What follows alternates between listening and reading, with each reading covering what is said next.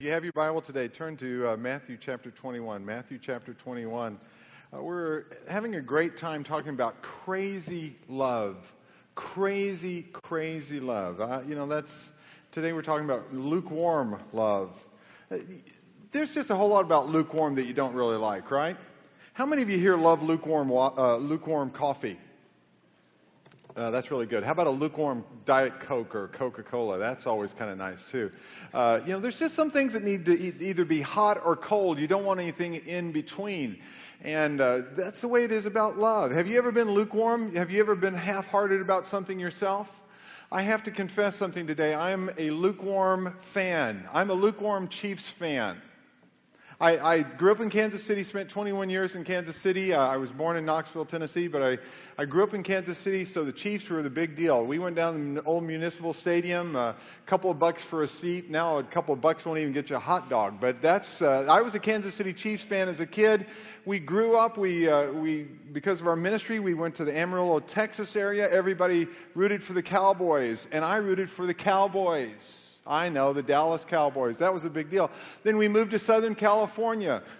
And I rooted for all of the good Southern California teams, actually just the Chargers. That was the only one that I rooted for. San Diego is who we rooted for. We were, were based in that area for about six and a half years uh, uh, near San Diego, and so I rooted for them. And now that I'm back in Northern California, now that I'm near San Francisco, I'm rooting for the Chiefs again. Ooh. Both of the Raiders fans didn't like that. Uh, I'm not the kind of a fan that a team wants, right? I'm not, you say, well, that's, you know, Pastor, that's kind of bad. Wherever you've gone, and oh, I'm just rooting for the Kansas City Chiefs. They're 3 and 0. That's the only time that's happened, maybe in my lifetime. I, you know, you have to root for that. If that happens, even if they cheat doing it, it's wonderful to see that they're, they're 3 and 0. But I think that's an interesting thing. That's not the kind, of, no team wants to have me as a fan. Oh, if God was to ask how lukewarm you are, how dedicated, how committed you are, would He want you on your team, on His team? Would God want you as His fan?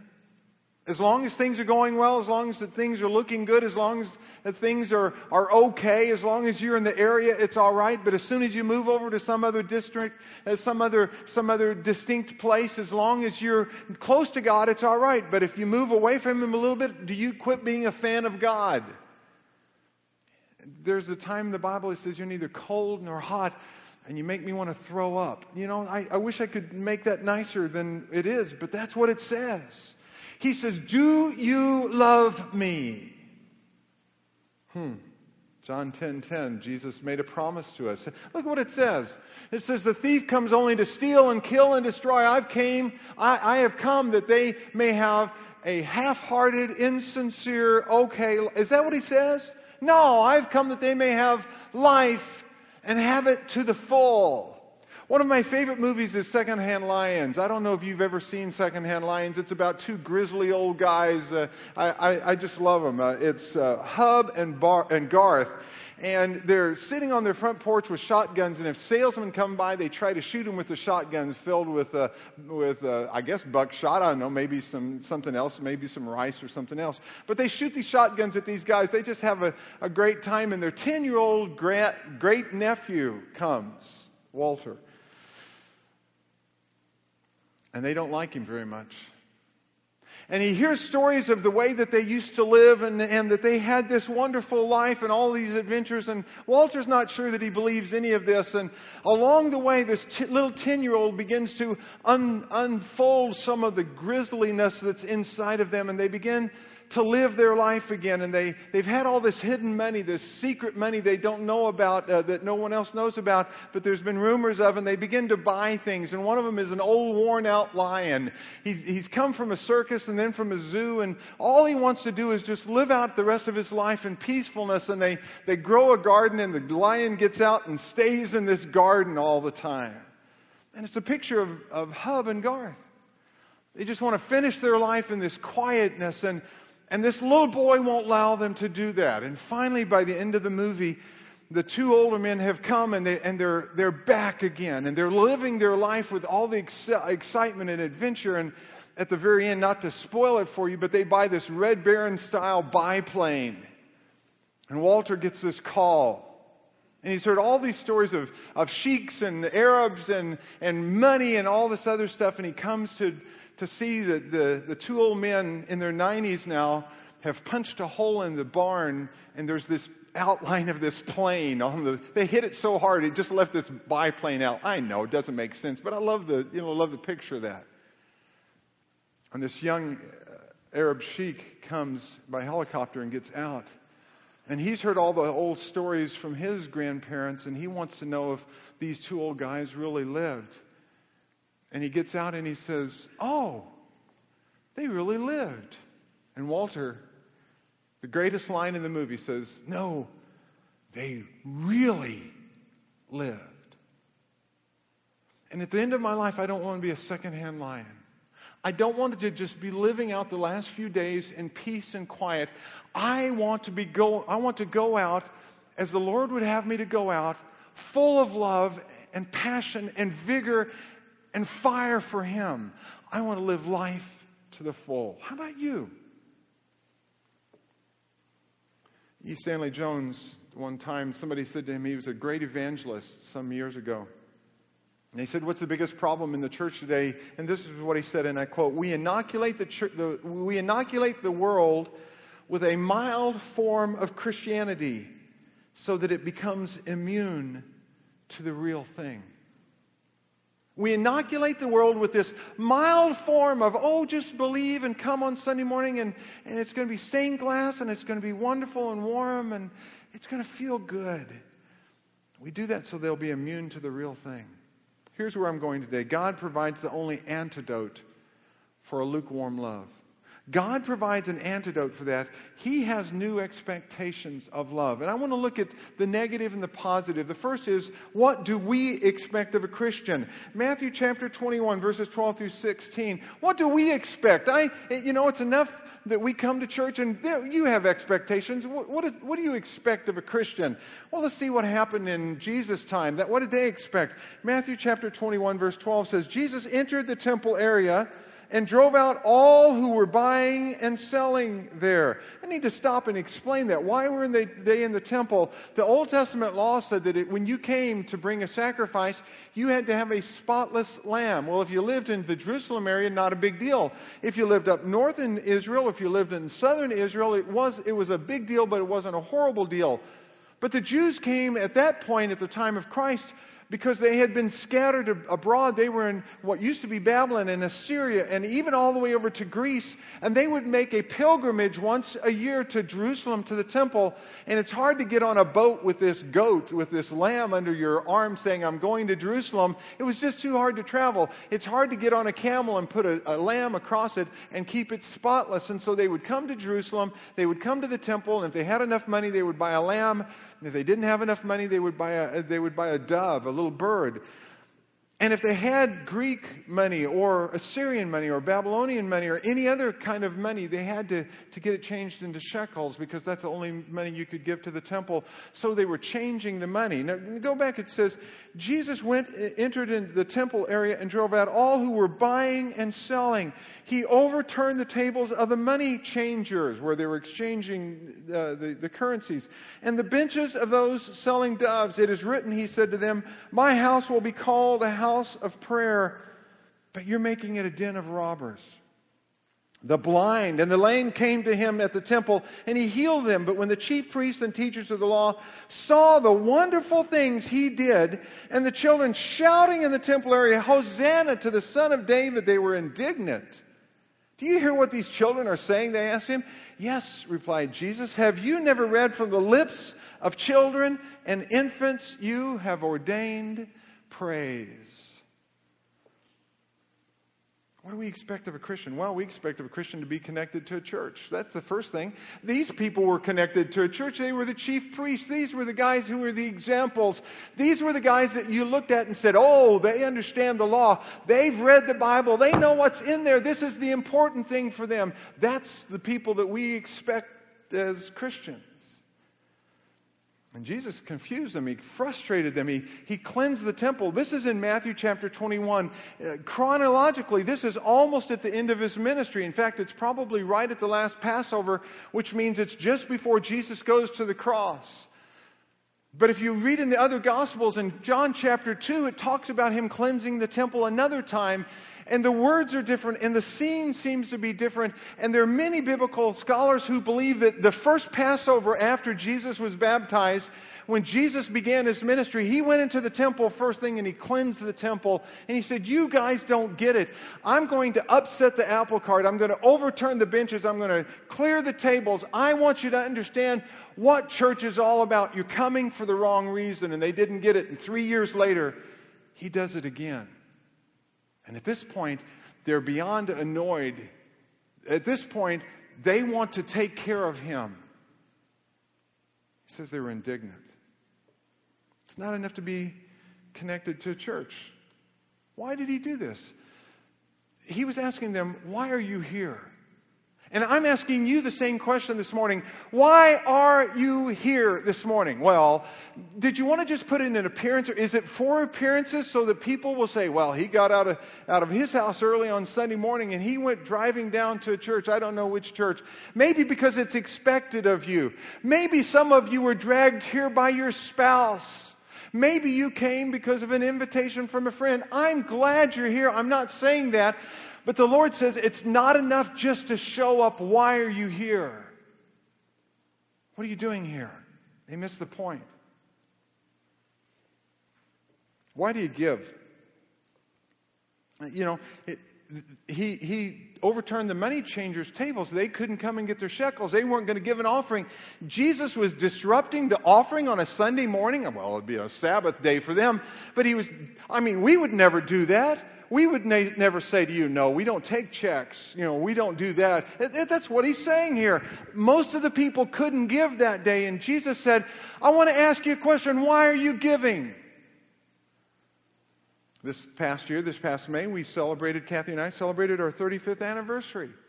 Kathy says to me about two weeks before our anniversary, whatever you do, I don't want you to get me 35 roses for my anniversary. That's what she told me which was good because I had not even thought of getting flowers for her. No, I'm just kidding. She said that because on her 25th anniversary, I bought her 25 long st- stemmed roses. I thought that was a neat thing to do. And she can read me like a book. And so she's thinking, this guy's going to do this again. We had just barely paid off the 25 roses by the time the 35 rose time came. She didn't want me to do that again. We had to take a second mortgage. Now, it wasn't quite that bad, but you understand. And I said, okay, I promised her I would not get her 35 roses. And I immediately thought, what other flower can I get? so the night before our anniversary, I got her 35 tulips, special ordered. You know how hard it is to order tulips in late May? They're not naturally here at that time. Why did I do that? Because she made me do it? Because I had to do it. I gave them to her and I said, You know what? I don't do this out of love, I do this out of obligation. I do this because I have to. I do this because it's expected of me. That would have made a real impression on her, don't you think? She might have made a real impression on me if I had done that. No. I gave them to her because I love her. And I think Jesus came to the temple that day and he said, what are you doing? You hear? Are you giving to me because you expect? Uh, you think it's expected? What are, why are you giving to me? What are you doing here today? Do you come because you love me or do you come because you feel guilty if you don't come? He said, My house is a house of of prayer. The, the whole quote from Isaiah 56 7 is, My house is, will be called a house of prayer for, for the nations. In Isaiah chapter 1, G, uh, the Lord, through Isaiah, gives a scathing report to, to Israel. I mean, we look at Israel and we say, oh, we've learned so much from Israel. You know, Israel, look at what Israel did. In Isaiah chapter 1, the Lord, through Isaiah, says some really powerful things. And this is what it says in Isaiah 1:12. It says, When you come to appear before me, who has asked this of you, this trampling of my courts? He said, I don't even want you in my house anymore. You don't love me. In Isaiah 1, it says, Your prayers will not be heard. In Isaiah 1, it says, Your offerings are meaningless. It's, in Isaiah 1, it says, Your service is like your hands are full of blood because you're a bunch of murderers. Why are you here? Do you love me? He says. We expect a Christian to be connected to the church, and the Lord expects a Christian to be connected to Christ, to love Him. To love Him so much that you couldn't stay away from a place that says that they worship Him. Be connected to a church. Number two, be free from the penalty of sin. Be free from the penalty of sin. These people came in and they were saying, Don't you understand? When you disrupted this, we can't offer the sacrifice. When, when, you, when you disrupted these tables, the doves got free. They went flying out. When you did this, we couldn't sell the lambs anymore. These people's sins, they're not going to be covered. Who's going to have the sacrifice to do that? Once a year they had to do it. That's why they're so indignant. This is a big deal. They couldn't just come and say, I'm sorry, forgive me, and confess and get forgiveness like we can. In the Old Testament, this was a huge deal. At the time of Christ until Calvary, this was an incredible problem for them. Be free from the guilt, from the penalty.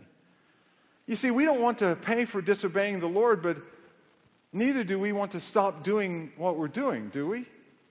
I mean, we don't want to pay for the penalty, but we don't want to necessarily stop the sins. Do you want to be free of sin, or do you want to be free of the penalty, the guilt of sin? Some of you are looking at me like, well, you know, Pastor, I'm very godly. I want to be free from sin. Let me say this in the most pastorally way I can. Baloney. I want to be skinny. I want to, I want to finally, the only time I've been fighting my weight was from the time I was one year old. That's the only time for the last 55 years I have fought my weight over and over and over and over. You've seen it, and I, and I fight it and fight it and fight it. I don't want to be heavy anymore. I hate it when I come into a clothing store and they, and they take one look at me and they say, Your size is over there. Hate that. When I was a kid in Sears, the, the, the, meanest thing that anybody ever put on the back of your jeans was husky. I hated that. Why didn't they just put wide load across your rear end? I hated that. I didn't want that. I want to be free from that, but I want to eat whatever I want to eat. I love pie. Pie is good. Pie is my friend. And if I had a piece of pie right now, I would eat it right this second. I want to be free from the penalty, but not from the actions. And the truth is, if you looked in your heart, you're the same way. And Jesus looked in the heart of these people, and they said, uh, We want to be free from the penalty of sin. And he looked in their heart and he said, You might be free from the penalty of sin, but you're not free from the sinning that is in your heart. We do the bare minimum to, to keep ourselves from feeling guilty. A couple of weeks ago, we went to this music conference. I love this music conference. At this church down in uh, Roseville, they had a Starbucks in the right right there by the church on church grounds. You could walk from the foyer about 12, 15 paces across, and here was a Starbucks. This must happen in heaven. I think for some of you going, Starbucks in the foyer. That would be an awesome deal. And this woman came out of the meeting. I had come out because I was dying for something to drink, and I was standing in line because they had Diet Coke you know, in a, in a nice ice cold bottle, and I'm thinking, this is a good thing. And they said we could bring it back in the sanctuary. So I was getting my Diet Coke, and I will never forget. This is what she said I want a fat free, sugar free, caffeine free, cinnamon, dolce de leche frappuccino with extra caramel. That's what she ordered. I thought this was hilarious. And then he says to her, Would you like it with the whipped cream? And she said, Of course. How can you have fat free, sugar free, caffeine free, and have words like dolce de leche. Do you know what that means? More calories than you can stand. I think that's what that's Italian for. And she had that. I came back. I had to do it. I looked up on Starbucks, and if you get this, the uh, dolce, uh, cinnamon dolce frappuccino with extra caramel and whipped cream, you can build your own on the website. It's 650 calories. It's the same thing as a Big Mac. Is what she had for her drink. She wanted to say all the right words, but she didn't want to lose the experience. Don't we do the same thing with God? Romans 6, 1 and 2, what does Paul say to them? What shall we say then? Shall we go on sinning that grace may increase? No way. By no means. We died to sin. How can we live in it any longer? Pretty powerful.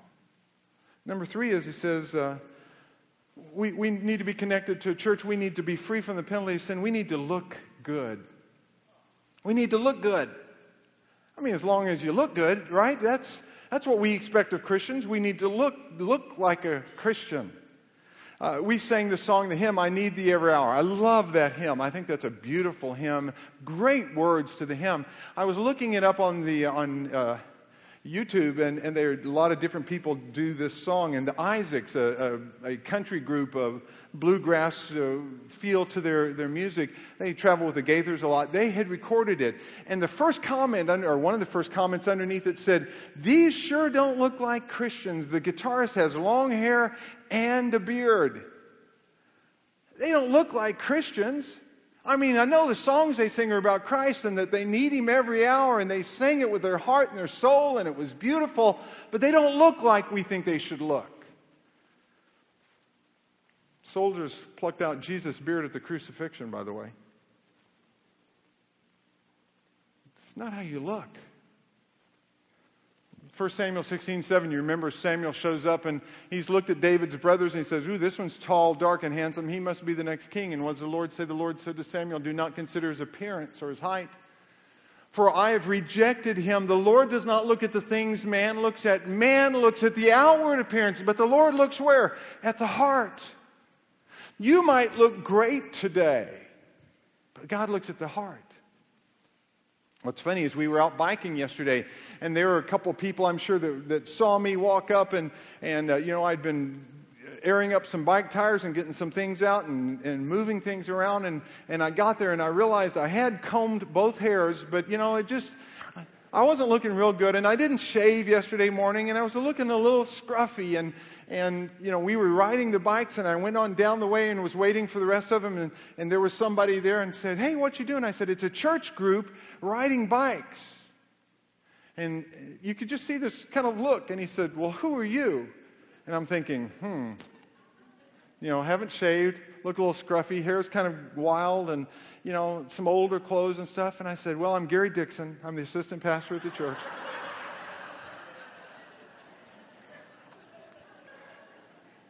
I didn't really. God says, I'm not looking at the outside, I'm looking at the inside.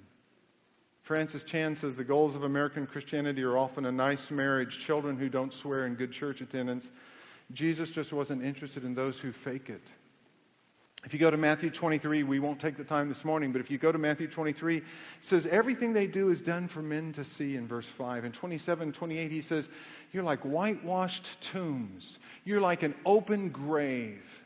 I don't know if you've ever had to be somewhere where they've exhumed a body. I don't know if you've ever been someplace where someone who's been dead for several days has resided. I don't know if you've ever been, uh, just one or two times I've been into a house where they found someone who had been dead for a few days and you walk in and the stench is unbearable.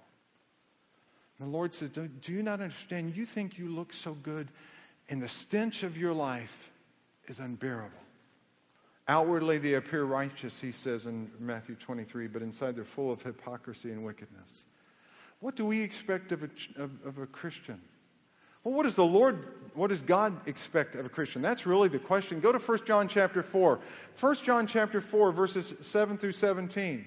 1 John 4, 7 through 17. You know, it's one thing about what we expect, but what does God expect? 1 John 4, 7 says, Dear friends, Let us love one another. For love comes from God. Everyone who loves has been born of God and knows God. Don't, don't rush over that. He says, listen, this is what God expects. These are the people who have been born of God and know God. Look at verse 8. Whoever does not love does not know God because God is love. This is how God showed his love among us. He sent his one and only Son into the world that we might live through him. This is love, not that we loved God, but that he loved us and sent his Son as an atoning sacrifice for our sins. Dear friends, since God so loved us, we also ought to love one another. No one has seen God, but if we love one another, God lives in us. And his love is made complete in us. That phrase is going to be repeated again. Did you get that? You want to know how to complete God's love? God's love is made complete in us. Verse 13, we know that we live in him and he in us because he has given us of His Spirit, and we have seen and testified that the Father has sent His Son to be the Savior of the world. Look at verse 15. If anyone acknowledges that Jesus is the Son of God, that's not just saying, oh, yeah, I believe He's the Son of God. That's giving full awareness. The word there is a very precise word. If you acknowledge it with all of your life, if you acknowledge that Jesus is the Son of God. God lives in him and he in God. And so we know and we rely on the love God has for us. God is love. Whoever lives in love lives in God and God in him. In this way, love is made complete among us. Second time that it's there. Love is made complete among us so that we will have confidence on the day of judgment because in this world we are like him. What does that mean? What does God expect of a Christian? Well, I see three things. Number one, know Christ. What, is, what he expects of us is not just to be connected to a church, but to know Jesus Christ. Now, please don't misunderstand what I'm saying. The Lord said in Hebrews, don't forsake the assembling of yourselves together. He calls us to assembly once a week to remind us of how much we need him. Coming to church is, is not only not a bad thing, it's a necessary thing. It's an important thing. It's an important time. The corporate worship that we have as we sing, as we pray, as we study God's Word should carry over into the week. If this is the only time you worship, then shame on you. But if you know Him, you'll worship all week long. I don't even really like to call this place the worship center. I mean, it is a corporate worship center, but it should be so much more that we worship out on the streets, in the jobs, in the schools, wherever we go. But the Lord says, when it all comes down to it, do you know me? Acknowledge that Jesus is the, is the Christ, the Son of God. You see, there's knowing and there's knowing. George Bernard Shaw loved to play with words. And George Bernard Shaw, one time in, in an English in the, in the London paper, wrote this column and he said, There's only two words in the English language that begin with the letter S, S, but have the SH, the sh sound. And he wrote that column, and, and it was about some of the funny things in the English language, but he forgot to mention the two words. And he got this letter the next week, and this woman wrote and said, uh, and Dear Mr. Shaw, we, we, you know, we appreciate the column and we thought it was entertaining, but you're wrong. There's only one word, it's sugar. S U G A R, but it has the SH sound. There's only one word in the English language, it's sugar. And he said to his secretary, just type this out and send it to her. It was a letter, didn't even sign it. It had three words. And this is the question that he asked Are you sure? You see, you know and you don't know. You think you know, but you don't really know. Do you know Christ? Matthew 7:23 Jesus says one day many will stand in my presence and he will say they'll say Lord we taught for you. We did these things. We followed the law. We, we did all of this stuff. And he'll say, Depart from me, from me. I never knew you. I didn't have this relationship. I didn't have this intimacy. Paul writes to, Tim, uh, to Timothy, 2 Timothy 1.12, I know whom I have believed, and I am convinced that he is able to guard what I have entrusted to him on that day. Knowing Christ means you realize who he is, the love that he gives, and that everything he does is bathed in as a result of his love because God is love. Love does not just describe God's essence, love is, uh, it does, doesn't just describe his attributes, it is his essence. Love is who God is. To know God is to know this crazy love. It's a mind-boggling task. Philippians 3:10 says, "I want to know Christ." We sang it. I, knowing you. When we got to that third verse, says, Oh, to know the power of your risen life and to know you in your sufferings. To become like you in your death, my Lord, and so with you to live and never die. To know Christ and the power of his resurrection, the fellowship of sharing in his sufferings, becoming like him in death. So many times when I see this quoted in the books I'm reading, I, I say, I want to know Christ and the power of his resurrection, and stops right there. And he says, No, you really want to know me? You have to know me in, in my completeness. It's not only to know the power of my resurrection, it's what Fred was saying as, as he said, I went through this time uh, uh just uh, within a couple of months to be having surgery on a Sunday morning when he didn't even expect to be in the hospital to know Him in His sufferings, to find the fullness of God's glory and His grace and His power in those times when you don't know which way to turn. But we don't want that part.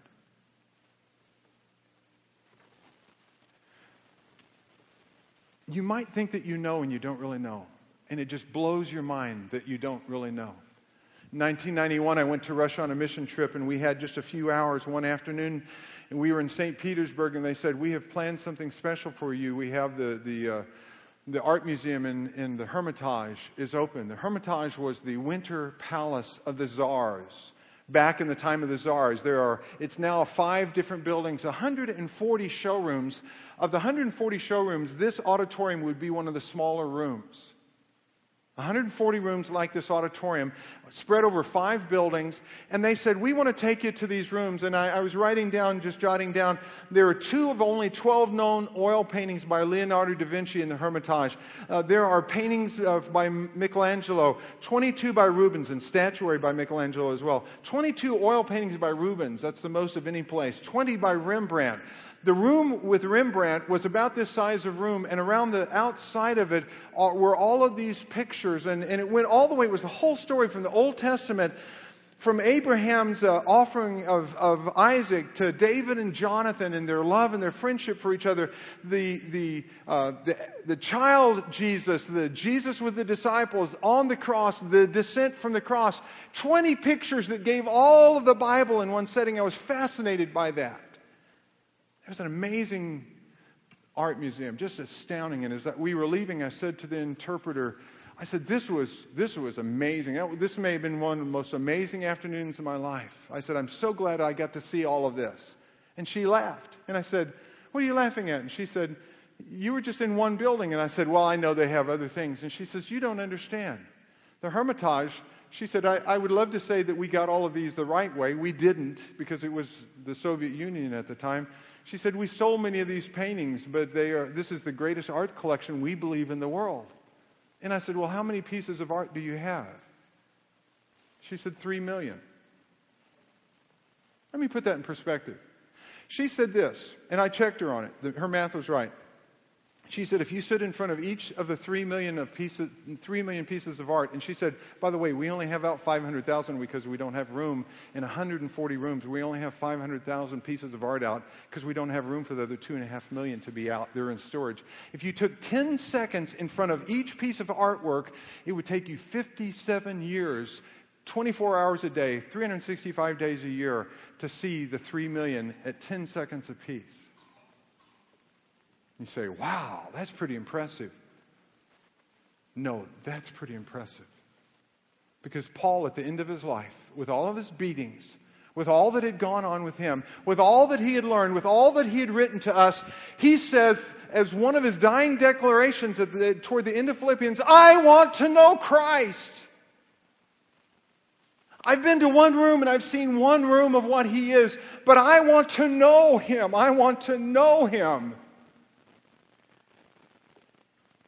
Is that the way you feel? What does God expect of a Christian? To know Him. Number two, to love God unconditionally. It's impossible to know God and not love. It's impossible to know Him. It says time after time in 1 John, if you know Him, you love. And the ultimate expression of God's love was the suffering, the death, the resurrection of Jesus Christ.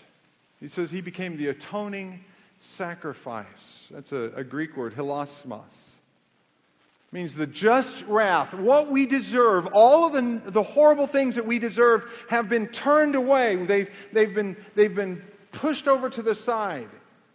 It's satisfied, it's turned away.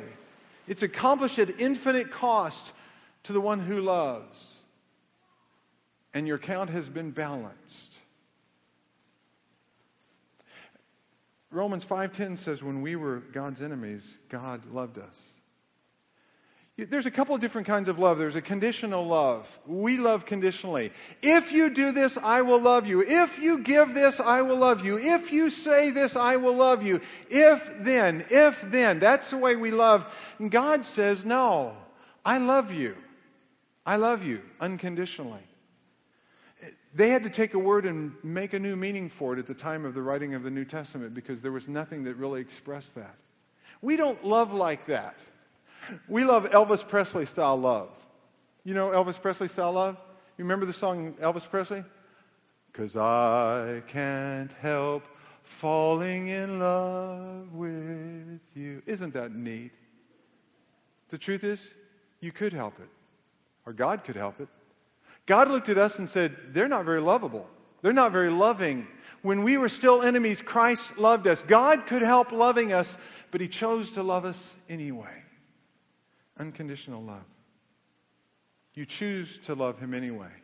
Paul finally came in Philippians 1:21 to say this, "For me, for to me to live is Christ, and to die is gain." You know what's sad? For some people, for me to live is a football team. For me to live is, a, you know, this pleasure that I have. For me to live is getting married. For me to live is my kids. For me to live is you fill it in with something else. The Lord says, I want you to love me completely, totally. For me to live is Jesus Christ. And here's the last one love others thoroughly. Love others thoroughly. Matthew 22, they asked him, What's the greatest commandment? He says, Love the Lord your God with all your heart, soul, mind, strength, all that you are, love him. And the second one, he says in Matthew, and the second is like it love your neighbor as yourself. I think it's interesting. He doesn't just say love a lot, he says love them just like you love you. Love them as much as you love yourself. And you know what they said? Well, who's our neighbor? Who's our neighbor? Who should we love? Let me give you two categories real quick. The one is love the greatest. Love the, love the greatest among you. Uh, that's the, the sister that's prettier than you. That's the brother who's more athletic. It's the, it's the person in your office that always gets the promotion. It's the person that you hang out with that you finally realize one day they really are smarter or better or something in other, some area. They really are better than you. Love them. Romans 12:15 says, "Rejoice with those who rejoice." I love the story of David and Jonathan. David is a shepherd boy and he comes and plays the guitar and Saul says, cool, let's make him, you know, a part of the, of the entourage. And Jonathan comes to love David and realizes that David's a better commander. David's a, a, a wiser man. David is a sharper guy in a lot of different areas. And Jonathan, it says, is attached to him with love. I think the other category is not only the greatest, but the least. Love the least of these the, the ignored, the overlooked, the undervalued, even your enemies. Uh, Matthew 5 44 says, Love your enemies, pray for those who persecute you. I still can't get over Stephen. Paul is standing there, it's pre conversion, it's before he's met Christ. Paul is standing there and saying, Guys, drop your coats here, grab a rock, and let's go out and kill this guy. That's what Saul of Tarsus, who becomes Paul, the Apostle Paul, is saying. He's saying, Drop your coats at my feet. And what does Stephen do at the very end? As they're taking these huge stones and pelting him and killing him, what does he say? Lord, forgive them. He's praying for them. It's loving the least of these. 1 John 4:12 says God's love is made complete in us. In verse 17 it says in this world we are to be like him. Reminds me of two people and I'll close. Caleb was a 9-year-old. Caleb was a 9-year-old who loved basketball and who thought girls had cooties. You know 9-year-olds, you know guys like that. He didn't want to be around girls. But he loved basketball and there was one other thing that he absolutely loved and that was his Wii. His Wii was everything, and there was a new game that came out for his Wii video system, and he wanted to have it, but it was $69. And he had saved. He'd saved and saved and saved all summer long. See, three people woke up for this. He saved and saved and saved all summer long for this, uh, for this video game. He finally had $20. And he went to Sunday school and he heard the children's minister at his church talk about the children in Honduras, Central America, who didn't have clean drinking water. And he went home and he prayed about it. And he had, the, the Sunday school teacher and the children's ministry director had given him a name and address, and he looked it up on the computer and he found the address and he went and got an envelope and he asked his mom for a stamp and she said, Why? And she looked inside. The whole $20 was there. She said, Honey, you go tell your dad what you just did. And he walked in and said, Dad, the children in Honduras don't have clean drinking water, and I want to get them a well. And he said, How much is a well? And he said, It's almost $200 to dig this well. And his dad said, Well, I can give you 40. And his dad put 40 in the envelope. And he said, Before you seal up this envelope, I want you to go to the children's minister and tell her what you did. And he went to the children's minister, and she got tears in her eyes, and she got a $20 bill out. And the other teachers heard, and before they knew it, they didn't pay for the whole well. They paid for two wells in Honduras because Caleb, a little nine year old boy, had his heart touched for the least of these.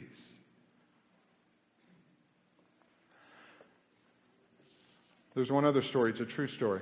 In 1988, a man by the name of Nicholas Winton was up in his attic in 88 and his wife of many, many years was there and she found this scrapbook and it had all of these pictures, over 600 pictures, 669 pictures of children in this scrapbook. And she said, honey, what is this? I've never seen this before. He says, oh, it's just from the war.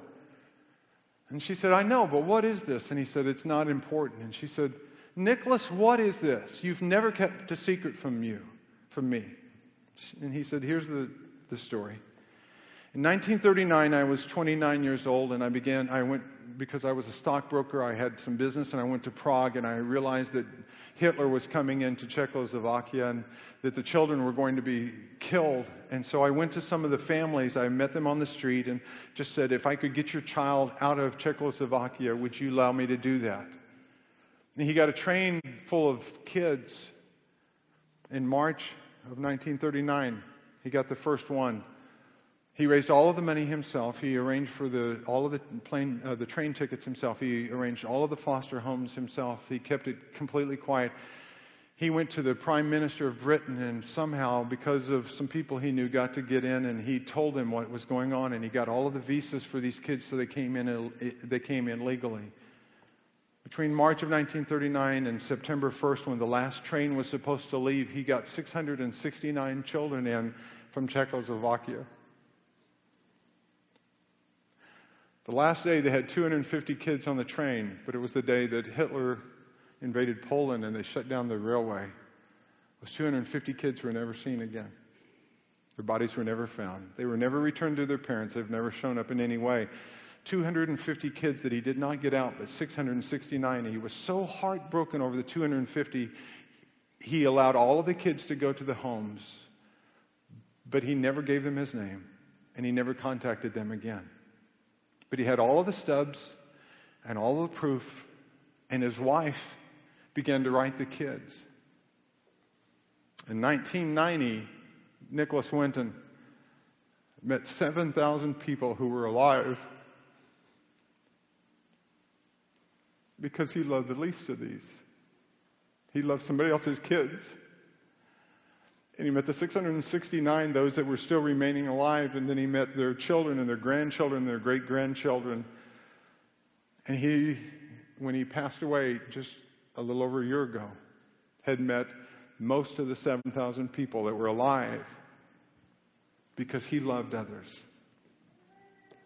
You may not be Nicholas Winton. You may never have the opportunity of saving a single child's life in a war situation, but you can certainly be Caleb. You can do what God has called you to do to know Him, to love Him, and to love others. Would you bow your heads and close your eyes? What an awesome God you are.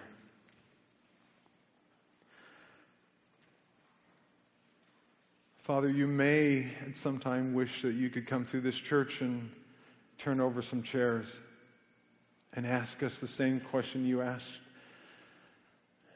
that day as Jesus was in the temple. What are you doing here? Why did you come?